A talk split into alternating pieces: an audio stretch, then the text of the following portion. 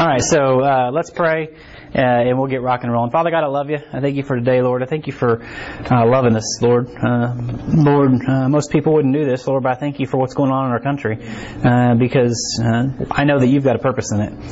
God, you know the end of the story, and so everybody else is trying to wonder why you would allow this to happen and wonder why what's happening. And God, it's because you've got a purpose in it, and so I thank you for it, Lord. And I do pray that you would allow us to stay safe through it. And that we would hear you loud and clear, because the longer we continue to kick against it, the longer it's going to be around. And so if that means we need to hunker down at home, or if that means, well, whatever that means, God, I pray that we would get the message and that we would just be serious about it. So, Lord, I pray that you would speak to us today, whether it be in person or virtually, that you would get the honor and the glory, Lord. I know the Roman study is going to look a little different. It's going to feel a little different, but I do still want this to be a class interactive kind of thing. I still do want to hear your thoughts on how things are going.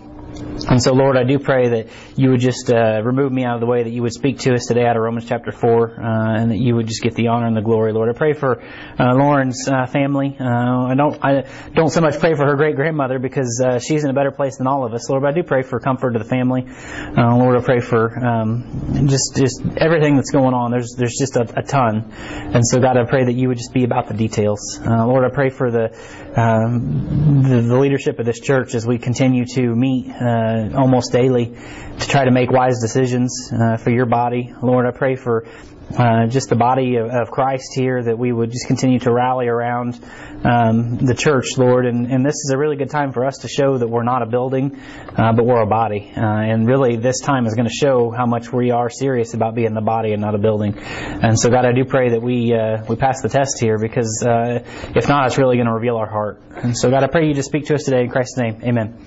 Okay, so what's that? We're in chapter 4. Yes, chapter 4. Well, we missed a few weeks. You missed a few weeks? I thought we were in chapter 5. No, she thought we'd be in chapter 5. You're out of your mind, Chris. No, not chapter 5. We are going to start Romans chapter 4 today. And so I did give you guys the task, because it's still not homework, even though you're staying at home. It's still just task, not homework, of going ahead and reading chapter 4 and trying to get some main points out of it. And so I can already tell you how this is going to work, but I'm going to try anyway. If you kind of saw something out of chapter 4 this week as you were studying it, because I know that's what you were worried about. You didn't have the TV on. You weren't worried about everything else. You were studying your Bible the whole time, right? I'm sure. Did anybody get anything kind of out of chapter 4 that they want to just type in the comment line, that it's just like, hey, this is something that popped out to me? And so, if so, I'm going to have Paige relay it to me, because I can't read the comments as I teach, and we'll kind of address them. But anyway, as a way of quick review, because I do want to continue to move forward, obviously we spent 3.5 chapters. Yes. Well, 2.5 chapters. Yeah, 2.5 chapters, not 3.5. So 2.5 chapters of Paul basically getting everybody on the same playing field. And I kind of reviewed that a couple weeks, so I don't want to spend too much time. So he has everybody on a level playing field. And so last week we came in before the world went crazy, right? Last week it was the toilet paper joke. Now it's a little more serious. Although I still don't know why toilet paper's selling out. But if somebody could type that in the comment line and allow me to understand that, like, I don't know. Everything I've read, that's not a side effect of this. But I don't know. Maybe, I don't know. But anyway, we got into last week kind of where Paul changes his tune, the second part of Romans chapter 3. And he says, hey, there's some things that I finally got you all in one place at one time. Now let's talk about salvation for a minute. That's really what he broke it down into. He said, I want to show you some things that maybe you didn't see before. And so we broke down basically these statements or these comments that Paul had made. I think there were 10 of them, if I remember right. It shows you how much I pay attention in class. But I believe there were like 10 of them where basically the statements that Paul made that really he got from Christ that really change your life, right? And so It kind of just really broke it down. Well, here, it's really easy for me to look. Let me just tell you what they were. I'll just read them to you really quick, right? So there were a few of them, right? There were 10 phrases that Christ used to change your life forever, right? And so it was the righteousness of God by faith, and justified by His grace, and redemption in Christ Jesus, and propitiation through faith in His blood, right? A lot of really big words, and we had to break down what those things meant. Declare His righteousness, remission of sins, forbearance of God, justifier of him who believes, the law of faith, and justified by faith. So he talked about all those things, and so his tune really changed. Instead of condemning the world, just like at the flip of a switch, he's like, but, right? It's funny how you have to pay attention to the buts in the Bible, right? Too often, well, I'm not even going to say that. You have to pay attention to the buts in the Bible because things changed. And he's like, but now that you're all in the same boat, that you're like all on the fast track to hell, but there's some hope. And so he gave a little hope, and then we get to Romans chapter 4. And so Romans chapter 4, it's, well, I don't really know how to tell you other than it's hard to teach. It's hard to outline. Romans chapter 4, some of the chapters really outline themselves. Romans chapter 4 is kind of hard. And so it's kind of more of a monologue. What? It is a little tricky. The HBI people are like, yeah, I just had to turn an outline in. Thanks for that. That was for you, Brady. Excuse me. No, sorry, that was not a CDC. I was supposed to cough into my elbow. Sorry, my bad. I'm trying. Anyway, we'll sanitize it when I'm done. Romans chapter 4. So he breaks down at the end of chapter 3, there's some good news. But then he gets to chapter 4, and he's like, okay, so if you remember at the end of chapter 3, there was a statement that we didn't spend a lot of time on in in verse 30 of chapter 3. It says, seeing it is of one God, which shall justify the circumcision, meaning the Jews, right, by faith, and the uncircumcision, meaning anybody who's not a Jew, through faith. Right, so that's what he talks about. So it was the by faith through faith thing. You have to go back and get that, right? Because we, as the church, through grace, we are saved through faith, right? It is the fact that there's nothing that we can do. It is by grace alone through faith alone. It's nothing that we can do, right? Everybody understands that fact. But honestly, and we're going to get into this some today because Paul's like, I kind of thought that statement might confuse somebody. So I'm going to take some time to explain it. Even in the Old Testament, they were saved by faith, right? It wasn't by works like everybody thinks. It was by faith. Now, it wasn't through faith like we are. We're saved through faith, through Christ alone. They were saved by faith. By faith in what? Well, that's what Paul's like, I had a feeling you might ask. And so he already knew that statement right there was going to offend some Jews. It was going to kind of, they were already had their feathers all ruffled up, if you'll remember, from the end of chapter 2 and the beginning of chapter 3. But he's like, I know that that's not going to quite sit well. And so he's like, I've got to use an illustration. I just basically broke everybody down into the same boat. Everybody's broken. And then I gave him some hope that everybody can be saved. And then he's like, but I already know that by saying everybody can be saved through faith, right? It's all by faith, through faith. That kind of threw up some red flags, right? There should be some things that if you hear somebody teach and they say certain things, right, that it should throw up a red flag. Right? If somebody is teaching nowadays and they throw out the phrase Calvinism, right, that should throw up a red flag. If they throw out the phrase really work salvation, that should throw up a red flag. There are certain things that should throw up a red flag in your life. Well, this right here, by Paul saying everybody can get saved, by faith or through faith, it threw up some red flags to the Jews. And Paul's like, okay, I already knew this was going to happen. Why didn't he know that was going to happen? Because Paul was a Jew, right? He was a very unique individual. He was all Jew. He was all Roman. He was all sent by Christ. He was really unique, and that's why God used him the way that he did. So Paul's like, okay, I already know that right there, that one sentence, that one phrase is going to cause some problems. So I need an illustration. That's where Paul's at. He's like, I've got to come up with a way that I can illustrate this thing to where the Jews are going to understand it. I need something that they're going to get. Oh, wait, I have the perfect example. I'm going to use Abraham. I'm going to use Abraham because Paul was like the Jew of the Jews. And you know what the Jews like to claim? Oh, Father Abraham, right? We've got songs about it, right? When the E-Wing was open, we used to dance around, you know, the Father Abraham song with the kids marching behind us. And he's like, the Jews, this is their battle cry, Abraham. That's who I'm going to use, right? So Paul says, Abraham's who I'm going to use. So let's just get into this. So here's what I have for you today. Excuse me. 5 ways Father Abraham teaches us about our salvation. And I already know you're like, wait a minute, I'm not a Jew, so how's that having to do with me? Well, I'm glad you asked, and I'm glad you're here, because that's what I'm going to tell you. 5 ways Father Abraham teaches us about our salvation. Romans 4, 1 to 17. So let's just jump into this. Let me read the first 5 verses, and we'll get into this. Romans chapter 4 and verse 1 says, "What shall we say, then, that Abraham our father, as pertaining to the flesh, hath found?" He's like, I already know what you're going to ask, and let me just jump right into this. Verse 2, "For if Abraham were justified by works, he had whereof to glory, but not before God. For what saith the Scripture? Abraham believes God, and it was counted unto him for righteousness. Now to him that worketh is not the reward reckoned of grace, but of debt." Verse 5, "But unto him that worketh not, but believeth on him that justifieth ungodly, his faith is counted for righteousness." So here's the first way that Father Abraham is going to teach you about even your salvation today. And it's not just yours, because the Jews get saved the same way that we do. Now, don't misunderstand me. The Jews that get saved the same way that we do. Most of them just don't, right? So here's your first thing in the first 5 verses. Salvation has always been and will always be by faith.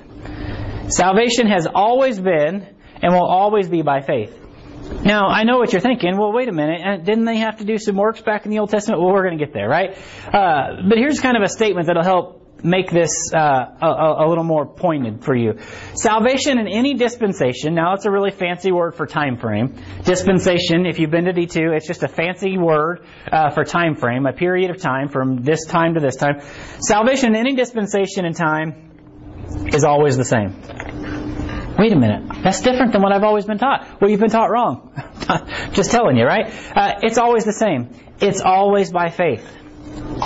Salvation is always by faith. Salvation is always linked to believing. Now hear this, because this is important. Salvation is always linked to believing what God said enough to do it. It's believing what God said enough to do it. So what does that mean? It means that Abraham, because we're using Abraham as an example, or anybody else in the Old Testament, they believed God enough to do what He said. What's the title again? 5 ways Father Abraham teaches us about our salvation. 5 ways Father Abraham teaches us about our salvation. Was this the first point, or have you not gone? The first point is salvation has always been and will always be by faith. Okay. Abraham, just like anybody else in the Old Testament, they believed what God said enough to do it. God said, this is what I'm going to do, and they did it. What does that mean? That means the sacrifices in the Old Testament that were to cover their sin, it wasn't the fact that the sacrifice covered their sin. It was a picture. It was the fact that they believed God enough that if they did it, it would cover their sin. Does that make sense? If they would have done the sacrifice and said, this blood does nothing for me, then that blood wouldn't have done nothing for them. But it's the fact that they believed what God said enough that it was going to do it. Fast forward to the New Testament, to you, to grace, it's no different. Somebody shared the gospel with you and you heard it and you believed what God said enough to do it. To simply bow your knee. You didn't just bow your knee because it was like, well, these other people are doing it, it sounds like a good idea. No, that's what non-Christians don't do. But you believed what God said enough to say, I can't do it on my own, and I'm going to do it. That is what faith is. It is always believing what God says enough to do it.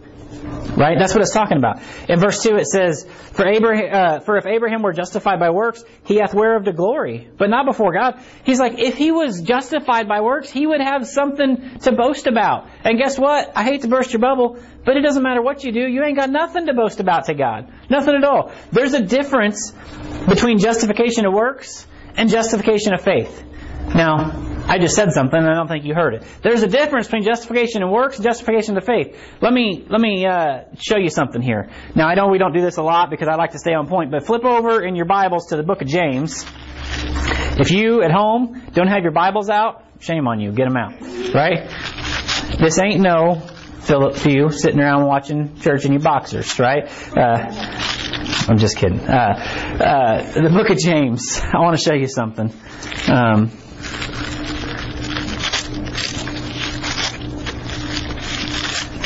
got to find it first. James chapter 2. Let me read you something. James chapter 2 and verse 21. It says, was not Abraham... Oh, well, look, we're talking about Abraham again. Was not Abraham our father justified by works? Now, you might just say, well, that's a contradiction to what you were just saying in Romans, Jason. Well, I'm glad you said that because, you know, I like to show you something. Was not Abraham our father justified by works when he offered Isaac his son upon the altar?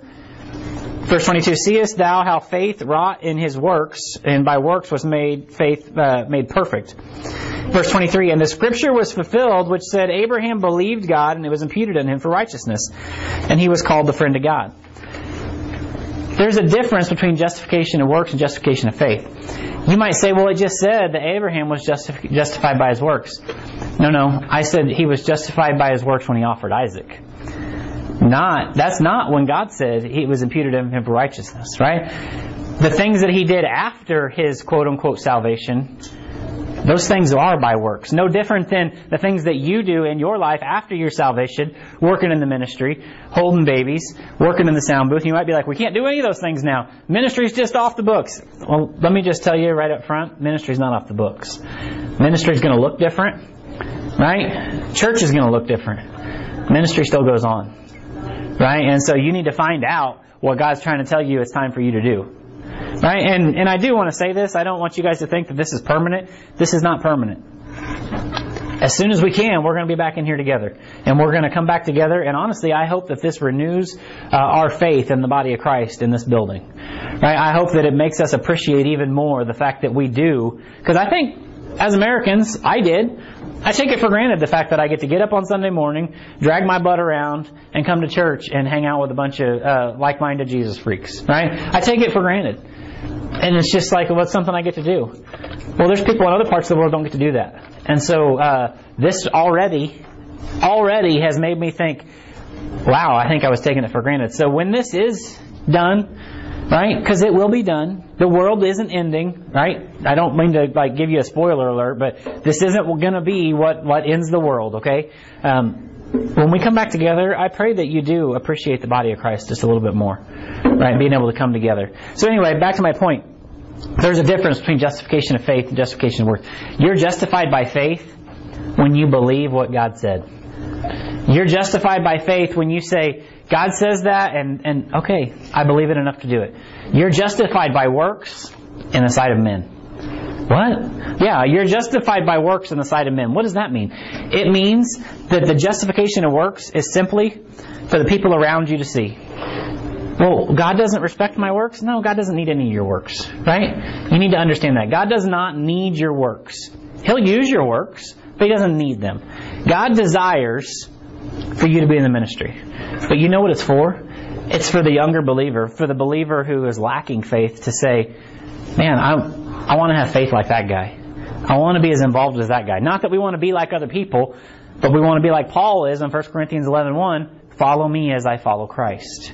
Right? I don't want you following me, but if you are going to follow me, it better be that you're looking past me, over my head, over here, and seeing Christ. Because if I stumble, I want you to be the first one to walk right over the top of me and continue following Christ. You're not going to stumble and follow me. Right? And so that's the whole point. You are justified by works in the sight of men. And that's okay. We do good works. We should do good works. Right? Those are the things that we will bring to Christ at the judgment seat of Christ as believers. Right? And those are the things that if we did them in our flesh, they're all going to burn up. They're going to be wood, hay, and stubble. But if we did them for Christ, those are gold, silver, and precious stones. Right? The Word of God and the souls of men. Those are the things that matter. So there's a difference between justification of faith and justification of works. I'm going to elaborate on that point a little bit more with Abraham in a little bit. So I don't want to step on my toes here moving forward. So we'll get back to that point in a minute. But yes, Abraham was justified by works when he offered Isaac. So it's too often we like to take one verse and it says, well, right there, Abraham was justified by works. You didn't even take the second part of the verse. Sometimes we like to take one verse. Sometimes we just like to take one part of a verse. When he offered Isaac, you're right, he was justified by works. But he had already at that point been justified by faith. We'll get to that in a minute. Right? We'll get to that in a minute. He had already been justified by faith. Get to verse 3. It says, "For what saith the Scripture? Abraham believed God and was counted on him for righteousness." No matter what your friend down the street wants to say, right? And so I'm not going to list all the other works-based religions because y'all know who I'm talking about. I'm talking about any of them. What? Every other one. Yeah, pretty much every other one, right? Every one of them is off just a little bit, right? No matter what your friend down the street wants to say, salvation has nothing to do with works. It never has and never will. Salvation has nothing to do with works. No. It has nothing to do with works. It's all by faith. It always has been and always will be. And I just feel like I needed to say that because, you know, I haven't said it enough. It has nothing to do with it. Verse 4. "Now to him that worketh is not the reward reckoned of grace but of debt." Well, what does that mean? God will never let you put him in a position where he owes you anything. God's never going to let you put him in a position where he owes you anything. Here's an example I used when I was teaching this in HBI. Let's say your boss comes to you. If you're still working, you know, if you're not, take it as a blessing. Too often we're stressed out. I don't know how I'm going to pay the bills. Take it as a blessing. What kind of a blessing is it? I don't know. Take it as a blessing. Okay? So I'm just going to say that. Say your boss comes to you this week. And he's like, "You know what, man? Or ma'am, whichever, you know, I want to do you a favor. You've worked really hard this week, right? You've worked really hard. This coronavirus thing is going on. And it's like, I want to do you a favor. I'm going to give you a check, right? You've worked really hard. I'm going to give you a check just for all your hard work." And you're thinking, man, he's going to give me a bonus, right? It's about time, right? That's what we like to think. It's about time. And so the end of the week rolls around and he gives you a check. Well, turns out it's your paycheck. But you're like, well, hang on a minute. You didn't do me a favor. You owe me this, right? I did something for you. You owed me this check. Well, guess what? God's never going to let you put him in that position. Well, how does it relate, Jason? You worked for that paycheck, and so therefore you're owed something for it. God will never allow you to work any iota for your salvation because then he would owe you something for it. He gave it to you free, right? Just like if the next week, at the end of the week, you went to collect your paycheck and your boss was like, "Yeah, I don't really feel like doing a favor this week." Well, now all of a sudden you're like, "I'm glad the National Guard's in town because he's coming to get you. I'm mad. Give me my check." God's never going to allow you to put him in a position where he owes you something. That's why he doesn't allow you to work for salvation. Because if you did work for salvation, he would owe you something for it. Right? This guy would work harder than this guy. We would make different money for it. And so that's why God will never allow you. What? Except something our bosses would do, right, Jason? That's exactly something my boss would do. Man, you ought to know this lady that I work for. Right? So yeah, God will never allow you to put him in a position where he owes you something. God doesn't owe you nothing. You know what you're owed in this life? Now, this might offend you. And I can say it because you're not here. You're owed a free trip to hell. That's what you're owed. That's the only thing you're owed. You worked hard for it. And I'll give it. I won't. God will give you what you're owed. But if you choose to take it by faith, he'll give you something different. But he's not going to let you work for it. Because if you work for it, then he owes you something. All right, so I hope that analogy kind of makes sense. All right, verse 5, and then we'll get to the second point. I want to go back through this, though. "But to him that worketh not, but believeth on him that justifieth the ungodly, his faith is counted for righteousness." Simple belief gets you what Abraham had. Simple belief is going to get you what Abraham had. No works attached. Right? And so I do want to take just a second, and time's getting short already. We need to be careful with this we'll just call it easy believism that's going around today, right? Easy believism. We can call it Arminianism, if you want a fancy word for it. Basically, it's just the fact that all I got to do is believe, you know, and then I can go back to living like hell. Okay, well, we're going to fast forward just for a second to Romans chapter 6. You know what Romans chapter 6 says? Because Paul already knew that you were going to have this question. It says in verse 1, "Shall we continue in sin that grace may abound?" Right? Can I just keep sinning because, you know, God's grace has covered me? God forbid. Right? And so we'll get to that here in several weeks. But no, that's not the case. It is super easy to believe on Christ. It's super easy to bow your knee and to say, it's super easy. I'm really glad the camera's not pointing that way. It's super easy to Okay, so those of you who don't know, like, the table just like, big mess. Sorry. So they're, it's super easy to get saved, right? But we can't, after that, we can't take what God gave us and say, okay, now I can do whatever I want. No, once you get saved, that's when justification by works enters the picture. And that's what we need to understand. There is a time and a place for justification by works, and that's once we get saved. Okay, so it's not all about easy believism. It's simple faith. It's not works to get saved. Once you get saved, though, yeah, God would love you to do the Romans 12:1 thing and present your body a living sacrifice for Him. Okay, moving on, because I'm running out of time already. The cool thing is I can go long, because it's not like you guys need a break to, you know, get to the sanctuary. All you got to do is like click from one feed to the other, so it's all good. I just realized I've got like 15 extra minutes. So anyway, let's see. Number two. So let's jump into this. Verse 6 to 8. Even as David also describeth the blessedness of the man, unto whom God imputeth righteousness without works, saying, Blessed are they whose iniquities are forgiven and whose sins are covered. Right? Verse 8.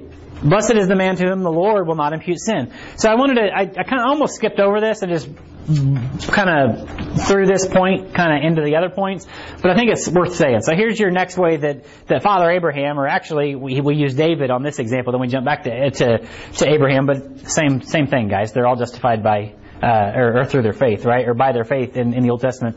Number two, salvation is only free if you don't pay for it.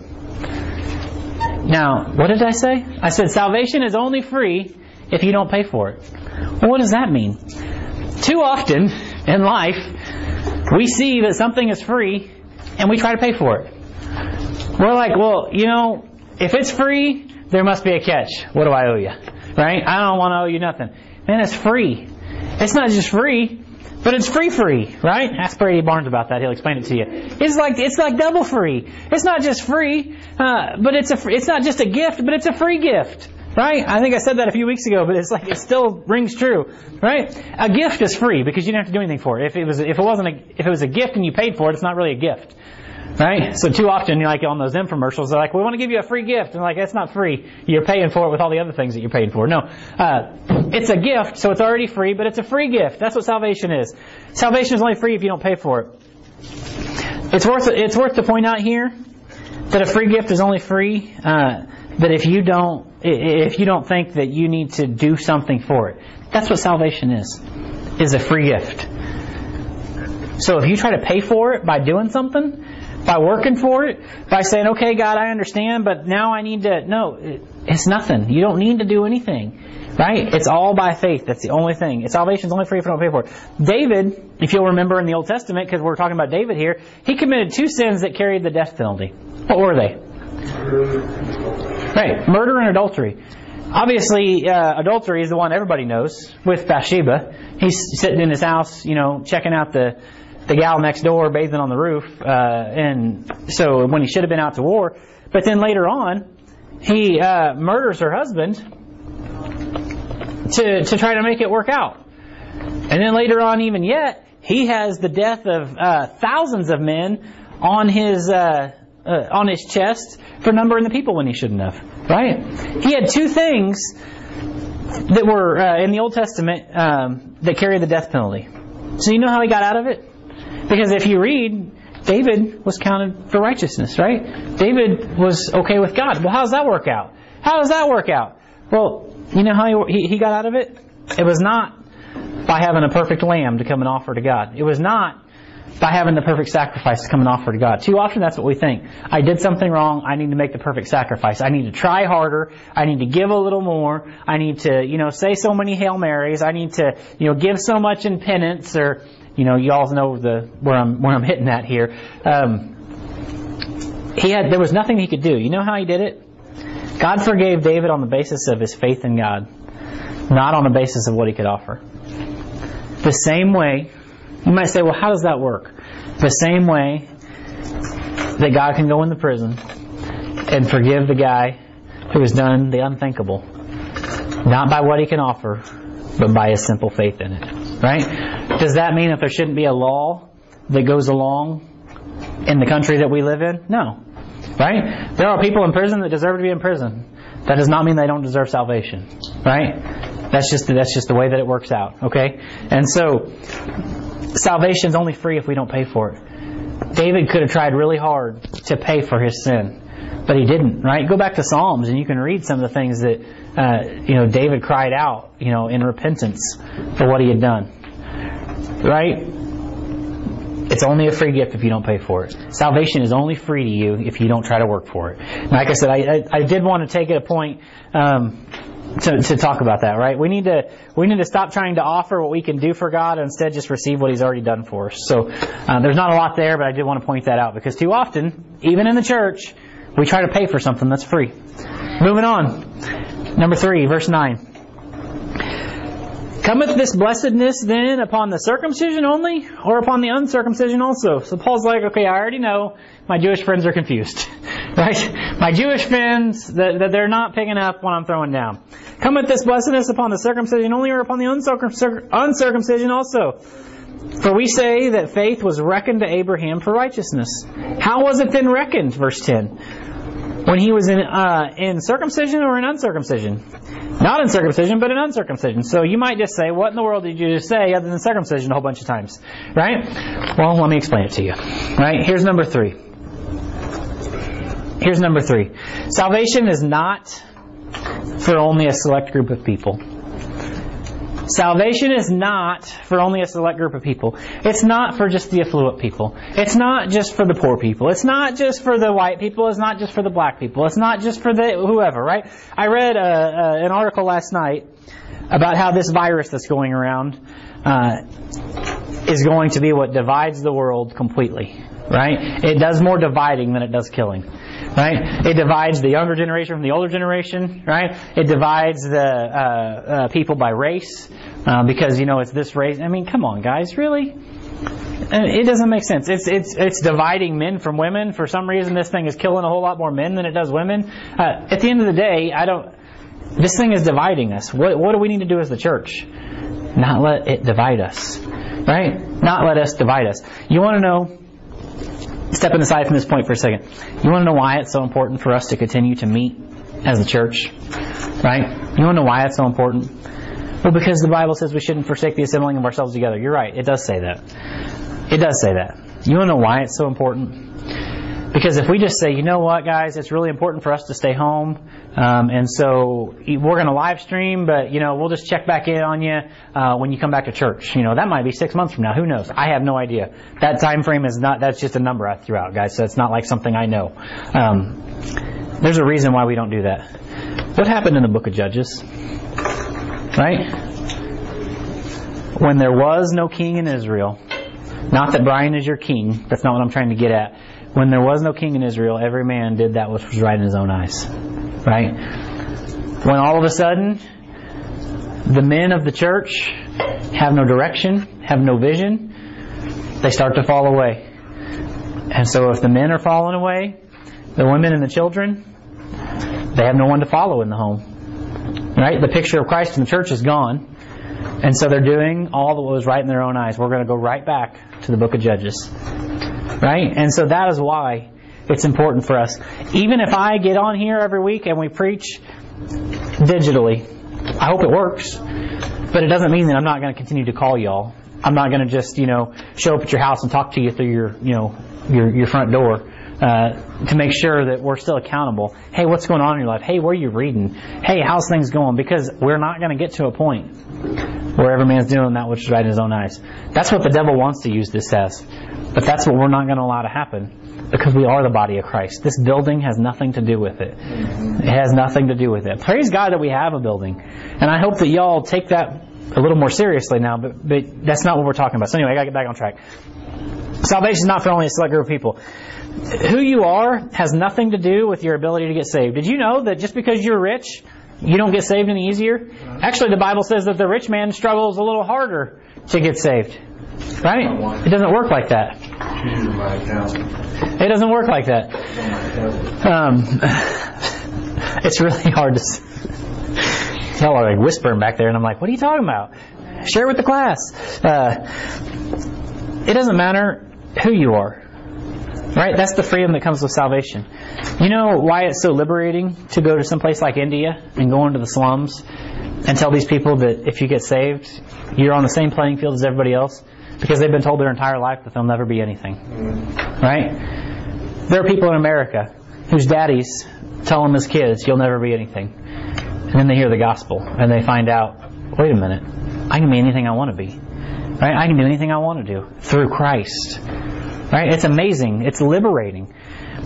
It's liberating. It's not just for a select group of people. That's the freedom that comes with it. The Jews wanted to keep it to themselves, but because they had God's sign of circumcision. So let's look at that for a minute. Because circumcision, what is it talking about, right? The Jews were like, hey, we got the sign of circumcision, so why are you trying to take Abraham and put it on yourself? Well, let's talk about that for a minute. Compare when God says it was counted unto him for righteousness to when he was actually circumcised. So, we know that Abraham's faith was counted unto him for righteousness when? In Genesis chapter 12, right? I'm pretty sure it was 12. When God says, get thee out of thy country, and from thy kindred, and from thy father's house, and to a land that I will show thee. And then Abraham says, okay, I'll do that. And then you know what God says? I will count it unto you for righteousness. That's when he gives him the Abrahamic covenant. He says, I'm going to give you, if you remember back from the study in Genesis, a name, a land, a seed, and a blessing. Right? That's the covenant. That's the 4 points of the covenant. Right? And so he says, I'm going to count that unto you for righteousness, just simply because you believed what I said. That right there would be the moment of Abraham's salvation. Right? If we're going to call it salvation like we get it today. When he believed by faith what God said enough to do it, that's when salvation happened. Okay, so they're like, well, what about his circumcision? That didn't happen until years later. Right? The circumcision is simply a sign of what has already happened. The Jews are like, well, we're circumcised. We've got the sign. Who cares? Right? Well, let's go back to your daddy Abraham, right? Good old Abraham. That's what you guys want to use. And let's talk about him for a minute. It was counted unto him for righteousness way before circumcision ever happened. Now, you're right. There is a sign that goes with it. We'll talk about that sign a little bit more in the next point. But it happened before then, right? That's why they're like this. So is this for the uncircumcision only or for the circumcision? Paul's like, hey, this is for everybody. It's for everybody. Whether you've been circumcised or not, whether you're a Jew or a Gentile, it's for everybody. It's all by faith. Just in case you're wondering, still, class, it's all by faith. That's what Paul's trying to say. It's all by faith. The sign is simply a picture of what has already happened. Right? When a person gets saved, they were then in turn supposed to be circumcised. Right? Because they were of the Jewish descent, God had selected a chosen people, they were all supposed to follow God. Well, guess what? They all didn't. So really, that meant that their sign really didn't mean anything because they were circumcised anyway. But the sign is simply a picture of what's already happened. So let's take this point right here, this circumcision point, and let's roll it right into number 4. So I can explain this even a little bit better to you. Right? So let's move on a little bit more. They're like, is it for the circumcision or the uncircumcision or what exactly are we talking about? Well, here, let's explain it a little more in verse 11. And he received the sign of circumcision, right? So that would be the actual physical, right? The sign. And so you all know what that is. I don't need to explain it to you graphically, right? What that is, there's a lot of things God could have chosen as a sign. I don't know why he chose that, right? I plan on asking when I get there, like, why did that have to be the sign, right? But anyway, that was the sign, you know. And so anyway, and he received the sign of circumcision, a seal of the righteousness of the faith, which he had yet being uncircumcised. Did you hear what I just said? He had it already being uncircumcised. He was sealed. What do we say when we get saved? You're signed, sealed, and delivered, right? You are sealed under the blood of Christ. You are sealed before the sign, right? That is why... Well, I'll get to that point in a minute. You're sealed at the time, right? It says that... and he received the sign of circumcision, a seal of the righteousness of faith, which he had yet being uncircumcised, that he might be the father of them all that believe. Notice, he was supposed to be the Jews like to say, well, because Abraham's our father, we're all saved, right? We're all just put into God's kingdom. They skip this point.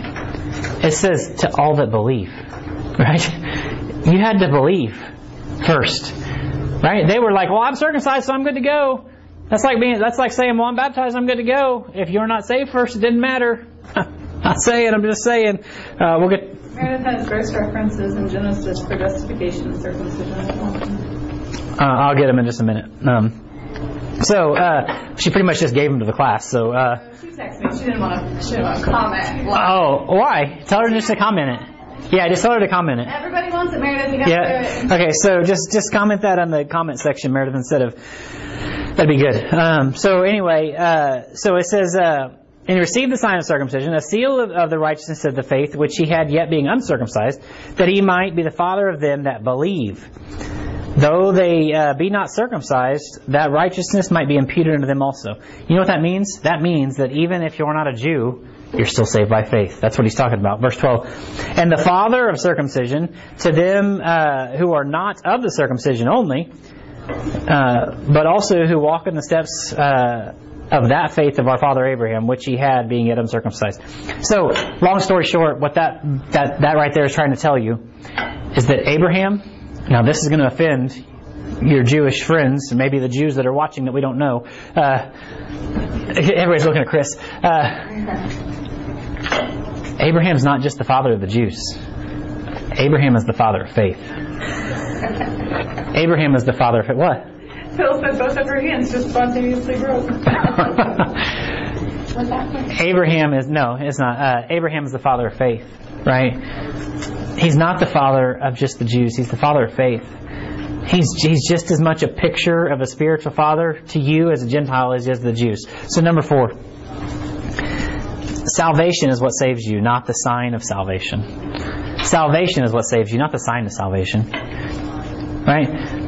What this is showing is that the quote-unquote sign, circumcision, right, has nothing to do with the quote-unquote act of salvation. The act of salvation is just simply bowing your knee, just simply confessing with your mouth, right? There is no work that goes into it. What this is showing is that the sign, the outward appearance, has nothing to do with the act, the inward appearance. You picking up what I'm throwing down here? I know what you're already thinking, though, because, I already know. Circumcision's not a sign to us, so why are we talking about it? Because we're not Jews, Jason, so can we just move past the circumcision talk? Because it's making me uncomfortable. I already know where you all are at, right? Well, here, let me explain to you. We as the church also have a sign. What is it? We as the church also have a sign. We're not commanded to, once you get saved, get circumcised. Praise God. Right? We're not commanded that. Why isn't it? What is our sign? Anybody going to comment that? I already know Chris and Lauren know the answer. What is our sign? Have you said point 4? Yeah. Salvation is what saves you, not the sign of salvation. Anybody comment? What's our sign as the church? Anybody? I think it's the That's fine. I'm waiting for people to catch up. I want to hear. Somebody type it in.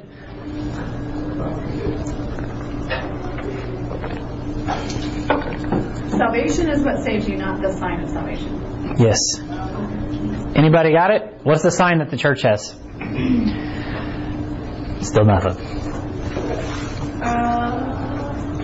Alright. Baptism. Baptism is correct. Right? Doing a good job, David. Baptism is correct. We have a sign also. It's baptism. There's something wrong with this coffee. I don't know. It does not taste normal. It's the cups, because that's that plastic spoon melted on the element. Everything tastes like melted plastic. I don't know, but my coffee does not taste like normal, and it is wigging me out. Sorry, it has nothing to do with Pass Point, but it's like... Anyway. Okay, I got to get to this. The church also has a sign that's baptism. Once you get saved, what are you commanded to do? What's the first act of obedience, class? It's baptism, right? Why do we get baptized? Because it makes me feel a little more saved. No, right? No, absolutely not. Baptism is simply a picture of what has already happened. You were buried in the likeness of his death. You're raised in the likeness of his glorious resurrection. It's a picture of what's already happened, right? That's what happens. Your baptism isn't what saves you any more than circumcision saves a Jew. Now, I don't think you quite heard me. Your baptism isn't what saves you any more than circumcision saves a Jew. They're both just a sign. Right? So when you're reading through this and it's like circumcision this and circumcision that, what the world's it talking about? It's talking about the sign. And the Jews are trying to hold to their sign instead of their salvation. Maybe because they don't have a salvation. I'm not saying, I'm just saying, right? So when you jumped into the baptism tank before you're truly saved, what really happened? Right? Some of you already know where I'm going to go with this. If you got baptized before you were saved, you want to know what happened? It washed all your sins away, right? Absolutely not. You know what happened? You took a public bath. That's what happened. You got wet. That's what happened. The water did nothing for you. The same way that the water does nothing for you after you're saved. It's a picture. So are you saying that if I got baptized before I got saved and then I really got saved, I got to get rebaptized? Yes, that's what I'm saying. Because your first baptism meant nothing. It was a sign of nothing. Baptism is a sign of what has already happened. Right? The outward sign is there to show an inward change. So if there hasn't been an inward change, the outward sign doesn't show anything. I have another question. Is it possible to have the inward change without the outward sign? Is it possible to have the inward change without the outward sign? Yes, absolutely. How do I know that? Because sometimes, after you get saved, it's days, weeks, or even months later before somebody gets baptized. Does that make their salvation of less effect? No, absolutely not. Right. There are people that didn't even get baptized. Now, we don't recommend that, but you've got the thief on the cross that gets saved, and Jesus says what to him? Today, I'll see you in paradise. Right? You're able to have the inward change without the outward sign. Now, obviously, we want to have the outward sign because, why? Because it proves what Christ has done in our life. It says, hey, I'm a member of this body, right? Hold me accountable. Hey, I'm a member of this body. Let's work together. Hey, I'm a member of this body. What can we do corporately together? That's what baptism does. It shows I'm relating to what has already happened.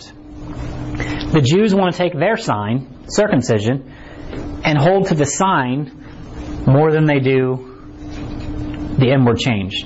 The same thing they like to do with the law. The Jews have two major hang-ups, man. It's their sign, circumcision, and it's their law. They're like, man, I got these two things. I'll just keep these two things and everything will be good. And God's like, wait a minute. Oh, you're totally missing the point, guys. You're totally missing the point. And that kind of gets us right into the last point, and I'll wrap it up quick, guys. I'm sorry. Verse 13 to 17. For the promise that he should be the heir of the world was not to Abraham or to his seed through the law, but through the righteousness of faith. It wasn't given to him because the law said it was given to him. It was given to him because of his faith. For if they which were of the law be heirs, faith is made void, and the promise made of none effect. Because the law worketh wrath. For where no law is, there is no transgression.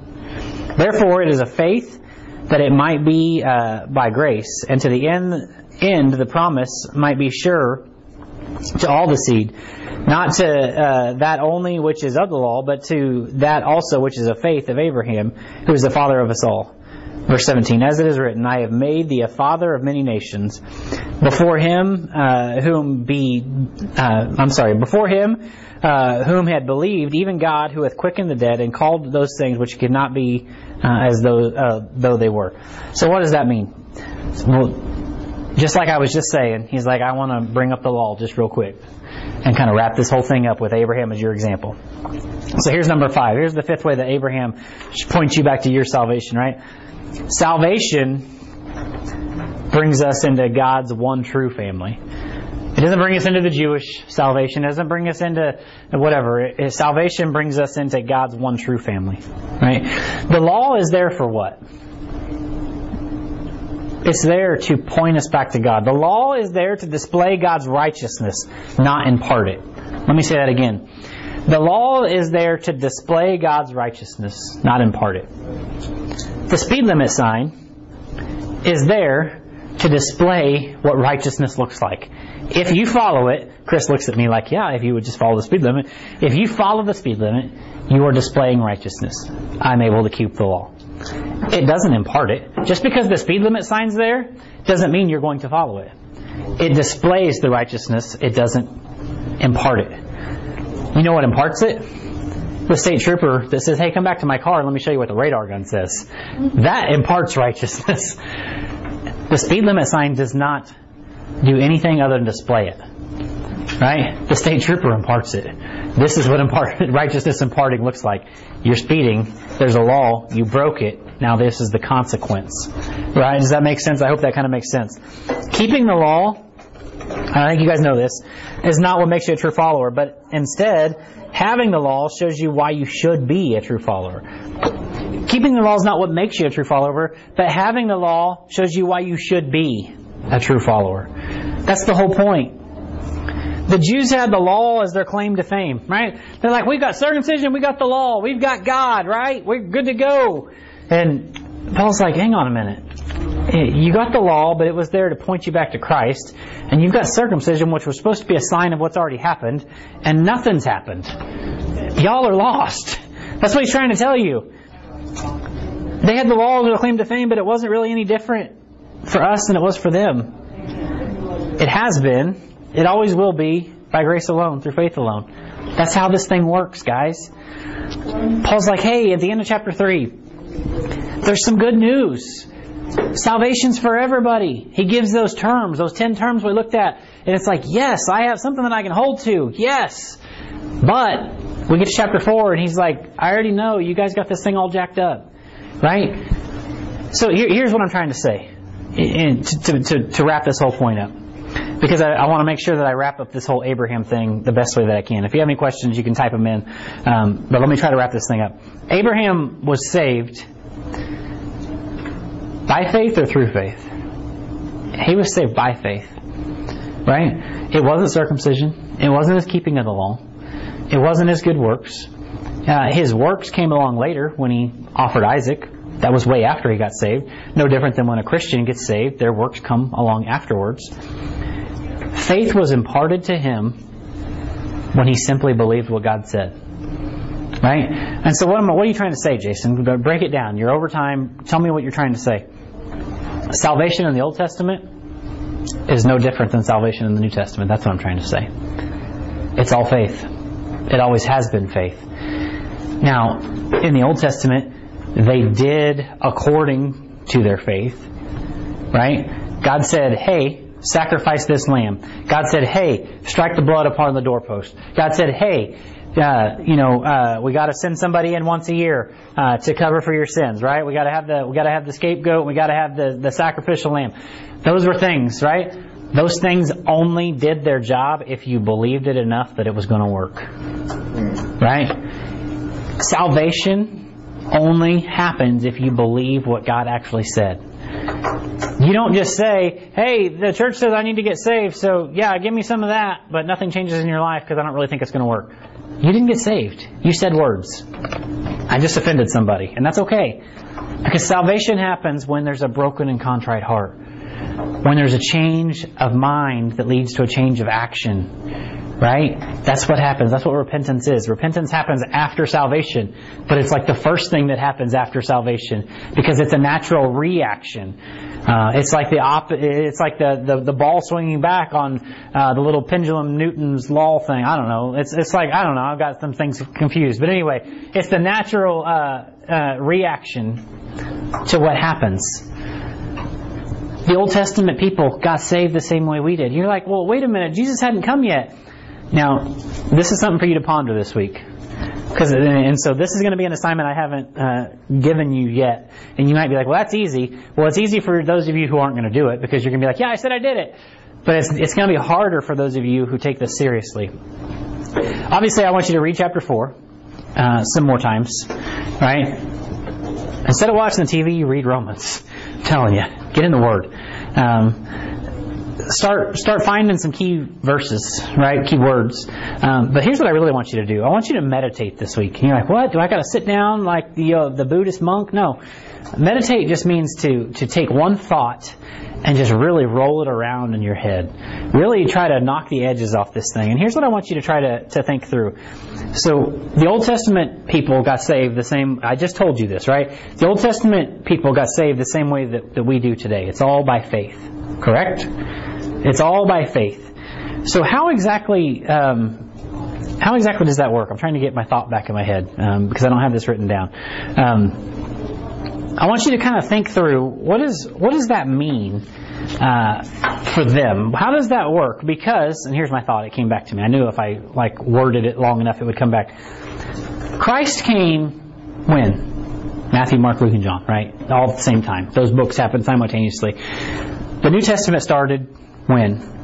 Not when your Bible says New Testament to Old Testament to New Testament. It actually happened at the death of Christ. That might be a shocker to somebody. I don't know. Anyway, we'll talk about that later. I really want you to think about, so if Christ came and that Christ is what saved us, right? We know that. And I just told you a few minutes ago that the Old Testament people got saved the same way that New Testament people get saved. Did Christ have anything to do with Old Testament people's salvation? And start thinking through that. Start rolling that, because I can give you an answer right now. But I want you to kind of start working through this, because you have to remember, and I'll give you some key points to think, to kind of use as you roll through this. God is all-knowing. God is all-powerful. There is no time frame with God, right? There is no beginning and there is no end. He is the Alpha and the Omega. God knew how this whole thing was going to work out. So knowing that there is no time restraints, did Christ play a role in the salvation of the Old Testament saints? Right? And just kind of think through that. And there is no wrong answer. I'll give you the right answer next week. But it doesn't mean that if you don't have the same line of thinking that you're wrong. I really do want you to work through this in your head. And some of you are going to be like, sweet, check, done my homework already, I thought through it. Okay, when I say meditate on something, it really means to think through it and to work through it in your head. So be thinking through that, because this is where we're going to get a little deeper in Romans. Because it'd be really easy to teach through it, but I want you guys to understand what exactly was going on in heaven and on earth throughout time. And so with that, let's pray. I went over. You need to, as soon as we get done praying, get switched over to the live feed. And I'm pretty sure we're doing praise like normal and everything. So that means you have to sing out loud and proud in your living room, right? However, I'm serious. That's what church would look like if you were here, right? And we just said church isn't a building. So if you're going to sit in your living room and not sing, you're doing it wrong. Just saying. Okay, so let's pray. Was there any questions, Paige, that have come up that I need to answer before I get done? I didn't catch 5. But... Okay, point 5. Salvation brings us into God's one true family. Salvation brings us into God's one true family. Not like the Jew family or the Gentile family. It's God's one true family. We're all under Abraham being the father of faith. Okay, let's pray. Father God, I love you. I thank you for today, Lord. I thank you for just the technology to be able to speak to your people, covering a wide area. And so, God, I do pray that your word is just as pertinent in the homes of the believer as it is in the church of the believer. And so, God, I do pray that you would just be with our country and be with the world at this time. Allow us to be light in a dark world. This is really a good time to share the gospel. And you might say that this is hard. That's hard, and I don't understand that. But God, I do pray that you would get the honor and the glory for it. Lord, I do pray for the people who are struggling with this, the people who may get this. Lord, people in the church will get this. It's just it's a matter of time. And so, God, I pray that we would... Just lean on you through it, that you will get the honor and the glory for our lives. Lord, I pray that you do, as I pray every week. Send us out this week as lights in a dark world, that you would just get the honor and the glory from our lives, God. I pray that we would check in on each other, that we would be reaching out to each other, that we would be just really... more of your body corporately than we are when we're here, because this is the time that we really need to be leaning on one another as we lean on Christ. So, God, I pray that you just speak to us today through Pastor Brian's message, that we would all just be attentive and ready to hear it. And I pray this all in Christ's name. Amen. Is that a Galesburg thing?